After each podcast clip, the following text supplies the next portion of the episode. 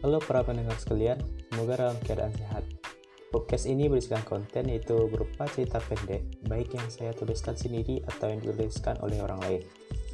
Dan juga berisikan topik tentang kehidupan sosial kita, bagaimana keadaan atau bahkan curhatan-curhatan yang dapat mengedukasi.